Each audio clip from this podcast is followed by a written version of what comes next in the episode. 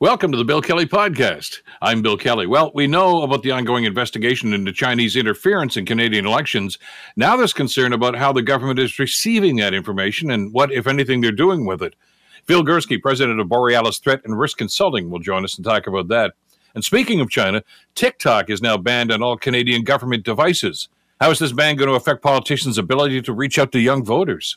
And we talked with Colin D'Mello, Queen's Park Bureau Chief for Global News, on the Ford government's accusing of the NDP of sending a photographer to the Premier's daughter's wedding. Yeah, really.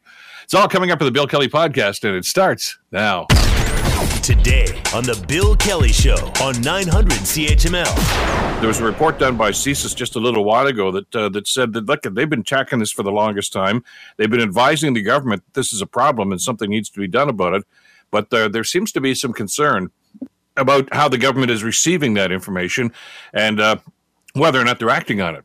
Uh, Phil Gurski, the president of Borealis Threat and Risk Consulting, a distinguished fellow with the University of Ottawa's National Security Program, and of course a former CSIS analyst, will join us. He wrote a blog about this, about the Prime Minister's uh, reaction uh, to some of the reports from CSIS. Phil, thank you so much for joining us. Good to have you back on the show today. Good morning, Bill. How are you today, sir? Good. I'm a, I'm a little puzzled by some of the reactions, to, and I, I read with great interest how you what you wrote about this, uh, about you know you, we, we want security. We want uh, people like CSIS and others uh, to gather information for us. Some of it's going to be confidential. We know that. We don't expect to see all the full documentation on this stuff. But uh, we see it through the lens of, of the politicians who tell us what's in that report or choose not to tell us what's in that report. Uh, and when the prime minister said that uh, the the CSIS report had, uh, I think he, what he called several inaccuracies in it, uh, it, it, raises more questions than it answers in a situation like that. Like, what kind of inac- inaccuracies is he talking about? And is something like this a, a slap in the face to the security agencies? You know, Bill, to say that Canadians are puzzled over the Prime Minister's statements over the past week and a half since the alleged CSIS leak, and, and just, you know, for your listeners, we don't know that CSIS itself leaked the report, right? As I've been reminding people, once you put intelligence in officials' hands, you kind of lose control over it. You, you know, they're told not to obviously share it publicly. They're told to keep it under wraps for reasons of source protection or method protection. So it wasn't necessarily a CSIS officer. So we don't know who leaked it. But yeah, I, I think it's what what bothers me is, is how the government seems to be twisting itself continuously to try and either say, you know, there's nothing to see here or what you know the intelligence we're receiving is not good enough for us to use. And and, you know when he says there's inaccuracies in the report uh, my first question would be well sir you know can, can you point out what the inaccuracies are? And and and how do you know that they're inaccurate? Do you have your own independent sources that excuse me contradicts his information? So the problem is is that there's every day there are more questions being i think raised in this regard and uh, no obvious solution. You mentioned about TikTok, and that's probably a good thing. Maybe we'll see really, uh, you know, fewer bad dance videos as a consequence amongst government officials. But uh, this government is is just it's tying itself in knots about how to deal with this issue. Well, I guess the thing that concerns me uh, is that uh, the government has continually tried to downplay any in- inference and any interference by the Chinese Communist Party uh, in Canadian politics. Uh, you know, the, the, this started a couple of weeks ago, of course, with the assertion that that they tried to influence at least two uh, election, two ridings actually out in British Columbia. Uh, and, and targeted a couple of candidates there that they didn't think were worthy because they had both been critical of the Chinese regime. Uh, that kind of went nowhere because it was really about two conservative MPs. But now they're claiming uh, a liberal MP uh, in, the, in, the, GTA here uh, may have actually been assisted by uh, some agents of the Chinese government. A pretty serious accusation uh, when you look at it, Phil. And uh, you know, all all we can rely on here is the media reports and the stuff that the government is is releasing to us right now. And it, it's uh, there's not a whole lot of detail to anything that's going on here, uh, and it seems to again be of that same theme that look, at this is no big deal. I don't know what you guys are all getting excited about. Yet then yesterday we get the word that okay they're, they're going to ban tiktok from all uh, government yeah. uh, devices right now which tells me maybe maybe we should be getting serious about this well it, it, with respect to the mp um, i think there's some misunderstanding here and i believe that the prime minister said that it's not CSIS's role to tell the government, uh, you know, what MPs can run and things like that. He's missing the point. So CSIS, you know, obviously where I worked for a long time, has a mandate. And that mandate is contained within the CSIS Act, passed way back in 1984 when it was created out of the old RCMP Security Service. CSIS can investigate any threat to national security as defined by its legislation in Section 2. And this particular threat is contained in Section 2B, what we call foreign interference against Canada's interests, where CSIS has reasonable grounds to suspect that threat exists. Uh, CSIS has incredible powers to do that. And the point is, is that uh, no one is above the law.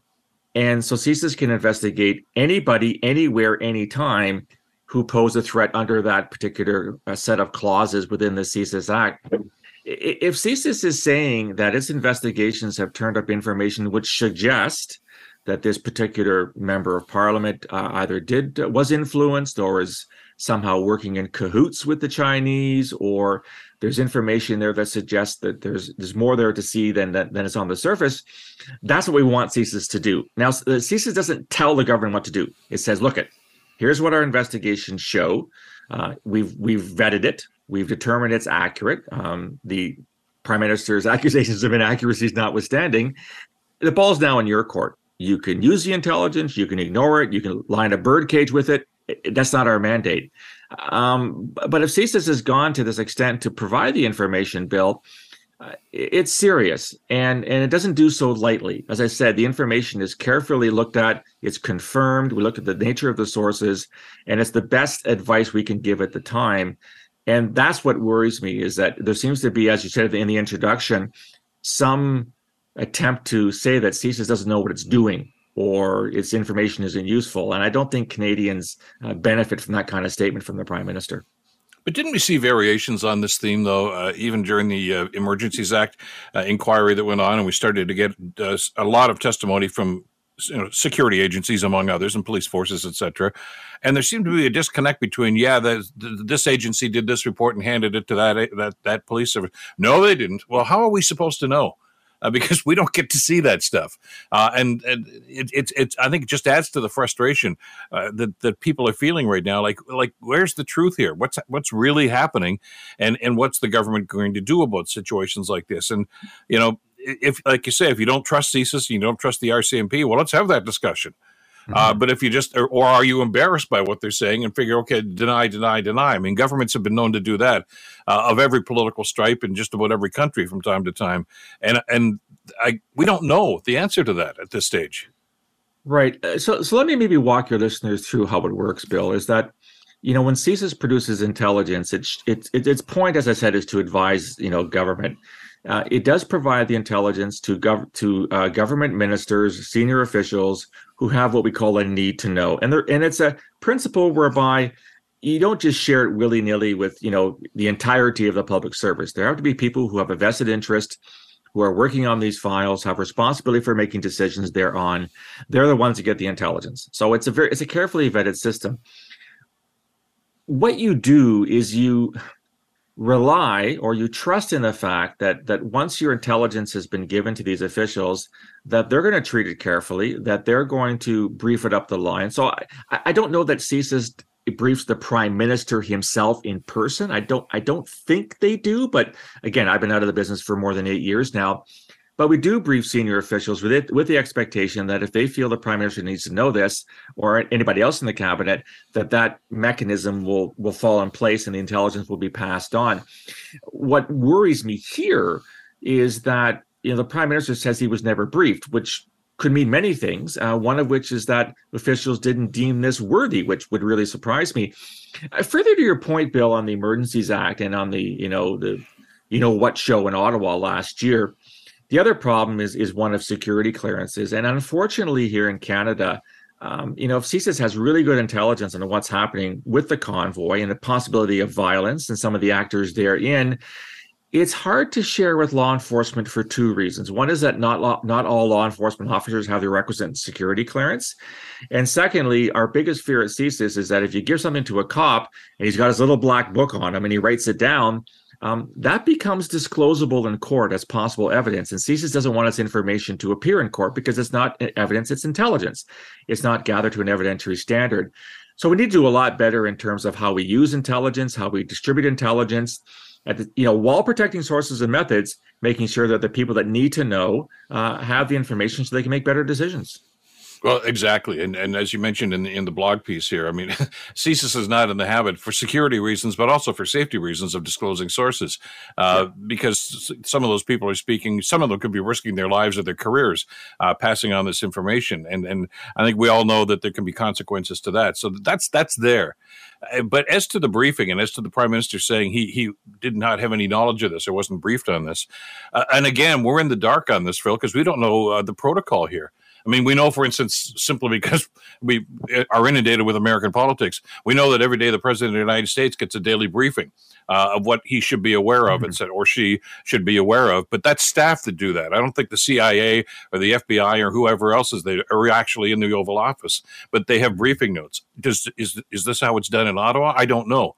I, I doubt very much that a CSIS rep calls the prime minister every day and says, "Okay, here's what's going on." Uh, but somebody has to vet that, probably somebody in the prime minister's staff. Maybe they did think it was inconsequential. Maybe they're the ones that told the prime minister that there were inaccuracies. We, we just mm-hmm. don't know. And, and in the absence of information comes speculation. Imagine the following scenario, Bill. Uh, instead of Chinese interference, we're talking about a terrorist plot against the prime minister or against the cabinet.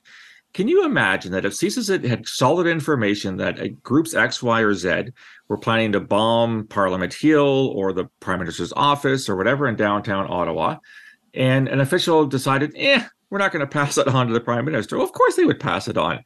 And so the question then, you can raise the question yeah, maybe this isn't a terrorist attack, but this is a serious violation of Canadian sovereignty. This is a, a foreign power, uh, China, with whom we are not allies they're, you know, they're not part of NATO. They're not part of the Five Eyes. They're they they're a communist dictatorial government, and they're interfering in our free and fair democratic elections.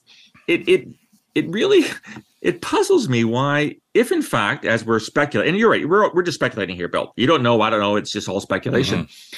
But if somebody in the PMO or the Privy Council office or whomever, national security advisor, senior official, didn't think this was worth passing on, it's a fair question to ask well, what do they think is worth passing on? I mean, this is really a serious accusation against the Chinese government. And so maybe we do need to get to a point where uh, CSIS you know calls up the prime minister. You know, do you remember the old hotline during the Cold War, Bill, where yeah, you know you answer the red phone and that's when the missiles are going to be launched?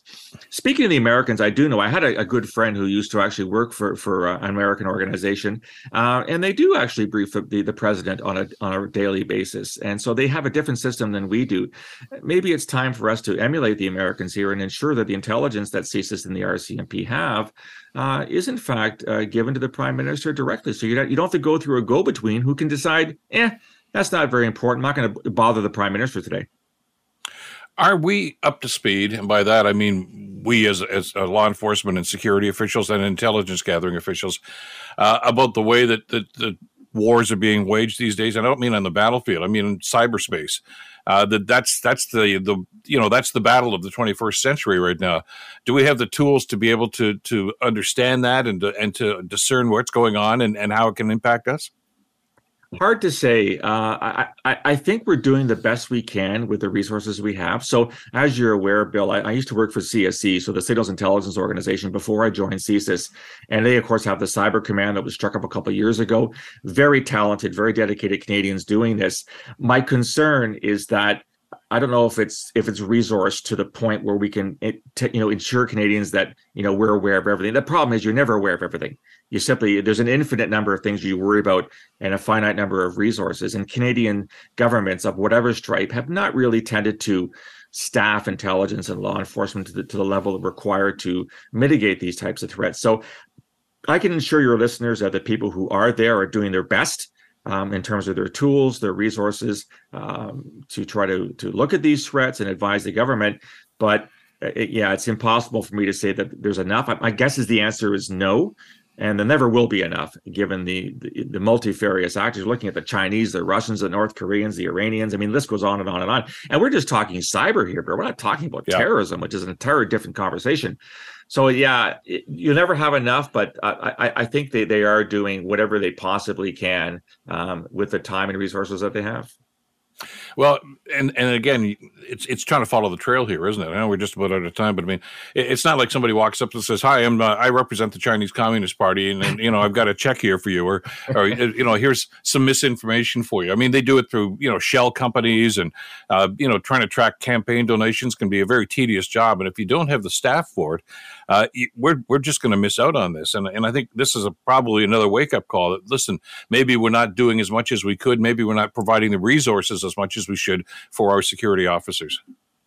It's a wake up call, Bill, but it's also um, one yet indication that the intelligence that CSIS and CSE have uh, has not always been listened to. It hasn't been treated, and, and you know I've talked about this in the past. It's mm-hmm. it's the immature intelligence culture we have here in Canada.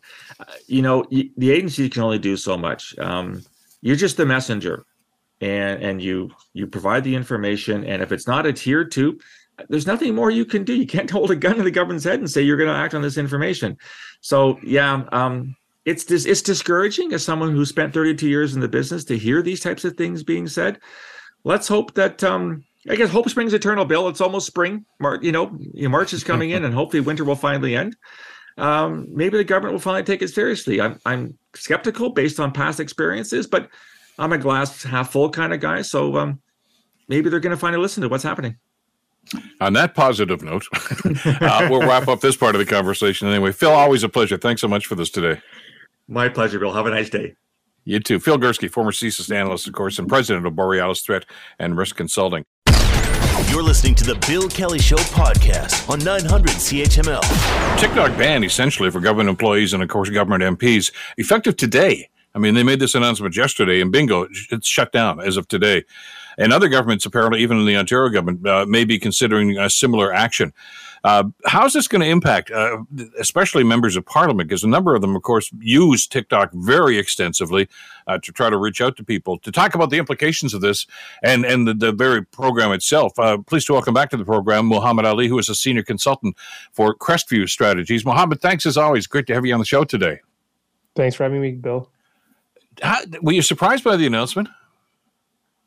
Uh, not particularly, because there is this growing shift, uh, obviously amongst a lot of Western countries, allied countries within NATO and others, uh, but particularly in, in, Canada, where they have shifted a lot of sort of core policies around a number of areas, specifically related to data protection, privacy, in, uh, you know, technological innovations and such, to protect against sort of state actors that are, are bad actors, such as China. So uh, considering the number of announcements over the last few months related to China, where uh, the government, federal government, has specifically told certain sectors that you need to be mindful, or we want we won't fund this, we won't support this if you are in uh, receiving funding or services or or, or tied to uh, the Chinese government in any way. Uh, this is not a surprise, given that TikTok has been under the under the radar sorry, not on the radar, but on the radar for the last uh, year or so, particularly by the Americans and, also the Canadians. And, and I guess this is a revelation for an awful lot of us. So as you say, we just kind of figure, okay, there's another app, and it's one that a lot of people seem to use, and we see cute little pictures of, of kitty cats doing dancing and stuff like that. But the uh, the serious element to this is, uh, as we're told, of course, this is a Chinese-based company that uh, that it's much easier to harvest information off TikTok than many of the other apps that we're using these days, which I'm sure is a revelation to an awful lot of us. Who knew that? Yeah, and you know what? Uh, consumers are a lot more sophisticated now, given all the uh, you know the headlines around the social media companies and search engines that all collect and sell our you know people's uh, data, privacy data, uh, search histories, and everything else to whomever uh, you know the the concept of uh, of, of, a Chinese based company that is uh, easily required by Chinese law to share any and relevant data that they have stored in their servers to then be given to the Chinese government to do whatever they want with it is a cause for concern. And I think that this is why governments like the federal government in Canada are moving to protect at least the federal employees and those who work with uh, in the federal government are are not allowed to use that because it could uh, you know they could tap into the phone steal pertinent data you know, for whatever things that uh, a government employee may be searching related to their job. Uh, and and therein lies the security risk that they they want to try to incorporate. And and I think we're all aware, as, as I think you and I have talked about in the past, uh, we, we, all know that they, they harvest information. Facebook does it, Twitter does it, uh, Instagram, you name it. They, they're all doing it. Uh, but more often than not, it's for advertising purposes. Yes, they do take our information. Yes, they do uh, sell it to advertisers, and and you know they they try to uh, obviously capitalize on that. But we don't know where TikTok sends their information. Uh, I'm sure part of it goes to advertising. Of course it does. But every government and every agency in China apparently has an agreement. I don't know if they sign it willingly or not, uh, that if asked, they have to supply any information the Chinese government asks for from them. So you don't know where that's going to go and what they're going to do with it. And that's that's kind of a scary proposition. Yeah, and and look, the the we are obviously talking a lot about or is being reported on about you know potential or actual Chinese interference in our electoral processes. Uh, and so, what does what does data and access to information does for uh, for Canadians is very important to be mindful of. And I think the federal government uh, did the right thing in terms of taking this as a first step. Uh, and the framing of the prime minister, I think, was good too, saying that look, this could be the only step, but this could be the first step of many towards protecting Canadians from uh, interference because we again we get to your point as well we don't know what they're going to do with information and and data today is what oil was to the economy 20 30 40 50 60 years ago and when it was first sort of becoming a key part of the economy. So data protection is very very important and how that data is used is even more important uh, and, it's good that the federal government and other provinces are now also considering similar uh, restrictions for for government employees. We were surprised at, the compliance on this when the government made this announcement, and it, was going to go into effect basically in 24 hours, which is now. Uh, but even you know NDP leader Jagmeet Singh, Pierre Poilievre, both of whom, by the way, have used TikTok extensively uh, to send messaging out to, to their followers and their supporters, uh, basically said, "Yeah, we we've got to dump this right now." They they seem right off the bat to understand the severity here. Yeah, I mean, to be honest, also they if they were on the opposite side, that would look very bad on them. So they had no choice but to uh, come into uh, compliance with what the federal government had proposed. Now, the rule, as as as understood, is that it's on government devices. Yeah. All these folks all have personal devices so they still could use tiktok for on their personal phones a way that they are not supposed to be doing government work on but uh, it is their personal side of things. So they could be using on that um, or you know someone else could be filming it that uh, helps them sort of craft you know unique videos and such. So there are obviously going to be rules around i doubt that all these politicians would just hop off of tiktok it would just be that they should not be using their government issued devices for this. It should be either on the personal or they shouldn't at all. But this is not the only way that one connects with uh, young people. There's a number of social media avenues. So, um, but given that a number of Western democracies like Canada, the United States, the UK as well, all looking at how do we uh, protect their their citizens from sort of Chinese influences and, and their data being misused. Uh, you know, we look at also on Huawei was another previous mm-hmm. issue as well. Uh, all of this will coalesce that will likely, you know, bring new opportunity for a country not based in China to sort of fill the void and become the new trend, right? You know, social media companies are just trend oriented to the next generation, the next generation, what is the way that they want to connect on. So uh, TikTok could be uh, seeing its days numbered, or it could be you know there could be a new sort of TikTok 2.0 coming out for for all we know. How far are they going to go here? You heard the prime minister's comment uh, that this is the first step. Uh, is are we heading towards a total ban here? Do you think this is going to be enough? Uh, is you know what do you see on the horizon here? It's, it's very difficult. I, I understand We're kind of you know just blue skying here as to as to what might happen. But since everybody else, India, the United States, so many other countries, Australia, I think too, have all adopted similar policies like that, it, it seems as if there's a wave about to happen here. I I would watch closely of seeing how the Americans sort of handle this. If the American outright ban TikTok from the country so that no one can use it, whether on government devices or on their personal devices, uh, that will send the signal for other countries to adopt similar approaches. Uh, if if it's just sort of Canada going on its own, Canada was not the first to go and ban a number of sort of companies. It, it first required to see if the Chinese, uh, sorry, if the Americans or the Brits or others were first uh, banning specific technologies or companies. That then that would sort of give them the cover to move ahead with it. So I would I would first watch to see how the Americans tackle this. If they move it forward, then expect the Canadians to also uh, follow suit or follow largely in suit of what the Americans are doing. Uh, interesting story and, and a very, very fluid story right now. So we'll follow the development on this. Mohammed, as always, thank you so much for the uh, time today. Really appreciate it. Thanks for having me. Take care. Muhammad Ali, who is a senior consultant for uh, Crestview Strategies, uh, who's in constant contact, of course, with uh, the political parties up in Ottawa about what they're doing, why they're doing it, and what the implications are going to be. You're listening to the Bill Kelly Show podcast on 900 CHML. It was an interesting day at Queen's Park. Uh, last couple of days, actually, have been pretty fascinating.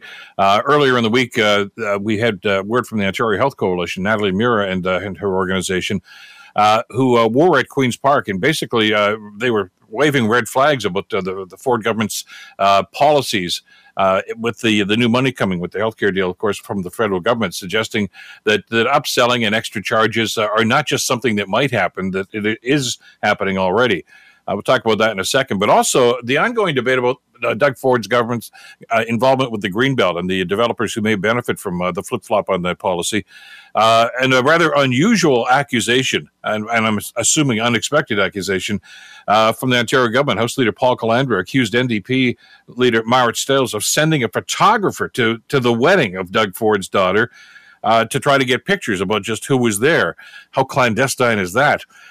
Colin D'Mello joins us. Colin, of course, is the Queen's Park Bureau Chief for Global News. And uh, Colin, as always, thanks so much for the time. Uh, this cloak and dagger about the, the wedding and the and the photographer, uh, kind of a, strange accusation. Of course, uh, Marit Stiles has denied that. Uh, but it, it just it, it's just you just expect the unexpected these days, I guess, from from this debate, don't you? Well, yeah, I mean, it really goes to show uh, where we're at with this whole stag and doe wedding party and the premier's relationship with developers, because uh, you, know there's an indication here that the government is really feeling a bit exposed on this, and whenever they are, they tend to lash out, right? Point out something with the NDP or point out something with the Liberals, just to kind of take the heat a little bit off of them. Sometimes in the past, they've been a bit successful. This time, though, this one definitely was a bit of a head scratcher. So I'll, I'll take you through what happened. Yeah. Last week, um, the NDP had filed a complaint with the Ontario legislature asking for an official investigation from the integrity commissioner into premier doug ford specifically dealing with that stag and doe party his relationship with developers et cetera et cetera as part of their filing to the integrity commissioner they included a, a photograph uh, of the seating chart that looked like it came from the wedding of the premier's daughter. So, you know, typically when you enter a wedding, there's this big seating chart telling you which table number you're at. That's what you refer to first before you go into the actual wedding and find your seat. So they had this photograph as part of their affidavit and submission to the integrity commissioner. That's what the progressive conservatives say came from a photographer that the NDP had sent to the wedding. Now, this is verifiably untrue. And, and we know this because the wedding photographer actually uploaded a bunch of photographs from the wedding to her personal website. There are pictures of the premier lying across a bed with all of his daughters around him just before the wedding, um, a picture of the premier wiping away tears, uh, you know, seated at the actual wedding. Uh, him walking his daughter down the aisle. There are all of these photographs. And one of the photographs is the seating chart. So, and this has been public now for months because the wedding took place last fall. The NDP mm-hmm. just happened to find it, just like other journalists happened to find it. And the reason we found it was because the premier posted a photo to his Instagram account. And on there, he credited the photographer. So we all just Googled the photographer's name, and up came all these photographs, which included the guest list. And so this is you know, verifiably untrue that that you know the NDP would have sent a photographer to the premier's daughter's wedding, but it just kind of goes to show you just how nutty this whole situation is kind of turned into. That these accusations are coming from, uh, you know, the progressive conservatives, the government house leader going to the NDP. That the NDP says, "Listen, this is just a desperation tactic to take some of the heat off of them."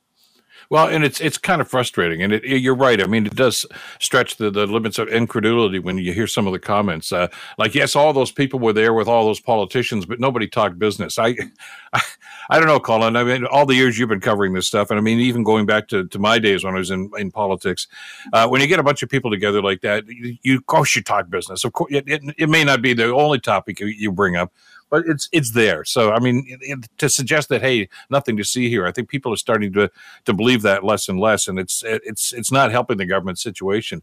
I got to ask you though, you, you, mentioned that Marit Stiles uh, is uh, petitioning the uh, the integrity commissioner once again. She's asking for a full investigation. Has she made an official request for that? Because as we found out, as you reported last week, uh, when the premier said that I've been exonerated, all he did was ask for an opinion. He did not ask for an investigation.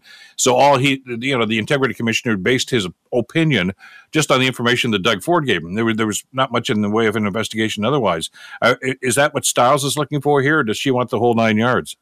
Yes, no, Stiles wants an official ethics investigation into Premier Doug Ford and his relationship with developers, whether those uh, relations had any financial um, kind of motive there, whether there was any financial exchange at that stag and doe, and whether or not, um, you know, that relationship played any factor or influenced the government's decision to open up the greenbelt lands. And, and and you're right. You know i mean some people can have friends and they can be in politics. That obviously is true.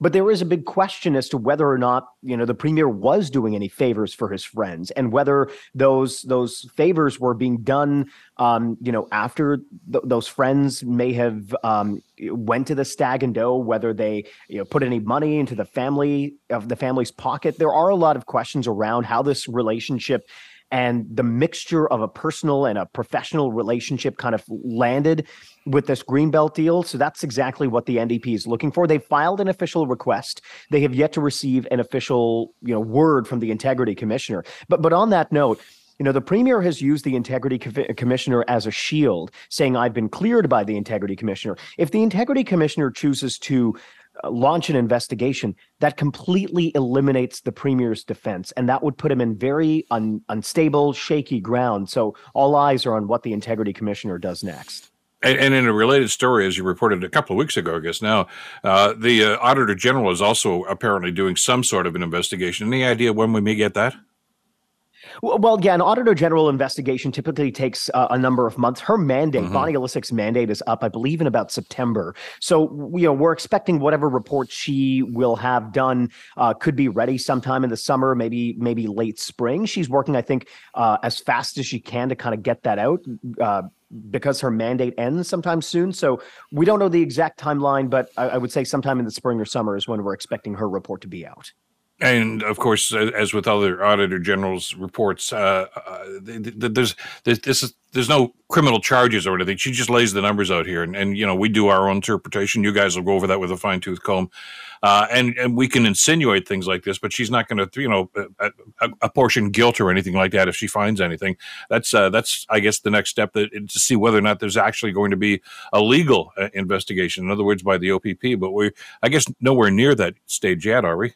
No, I keep asking the OPP, and they they aren't really giving me any kind of indication in terms of where they're leaning or how far they are down the road uh, before starting an investigation. So it really is anybody's guess with the OPP. I know for a fact that uh, you know all of the stories that have come out, including some of our reporting, they are aware of, uh, but exactly what they're doing with it that is an entirely different question. I mean, these these types of investigations that police conduct obviously would take a lot of time, especially given the politically sensitive nature of it all. So, you know, you you'd be sure that the OPP would want to cross their T's, dot their I's, make sure they have everything that they need to have to even launch an investigation. So, so they want to be sure that you know it, it isn't just smoke; that there is fire there uh, for them to actually take that you know extraordinary step. Well, interesting story, fascinating story, and ever changing as well. So we'll be watching for your reporting on uh, Global News as always. Colin, thanks so much for this. Appreciate it. My pleasure. Thanks for having me, Bill. Take care. Colin D'Mello, Queen's Park Bureau Chief for Global News. The Bill Kelly Show, weekdays from 9 to noon on 900 CHML. The Bill Kelly Podcast is available on Apple Podcast, Google Podcast, or wherever you get your podcasts from. You can also listen to The Bill Kelly Show weekdays from 9 till noon on 900 CHML. I'm Bill Kelly. Thanks again for listening. And don't forget to subscribe to the podcast. It's free, so you never miss an episode. And make sure that you rate and review.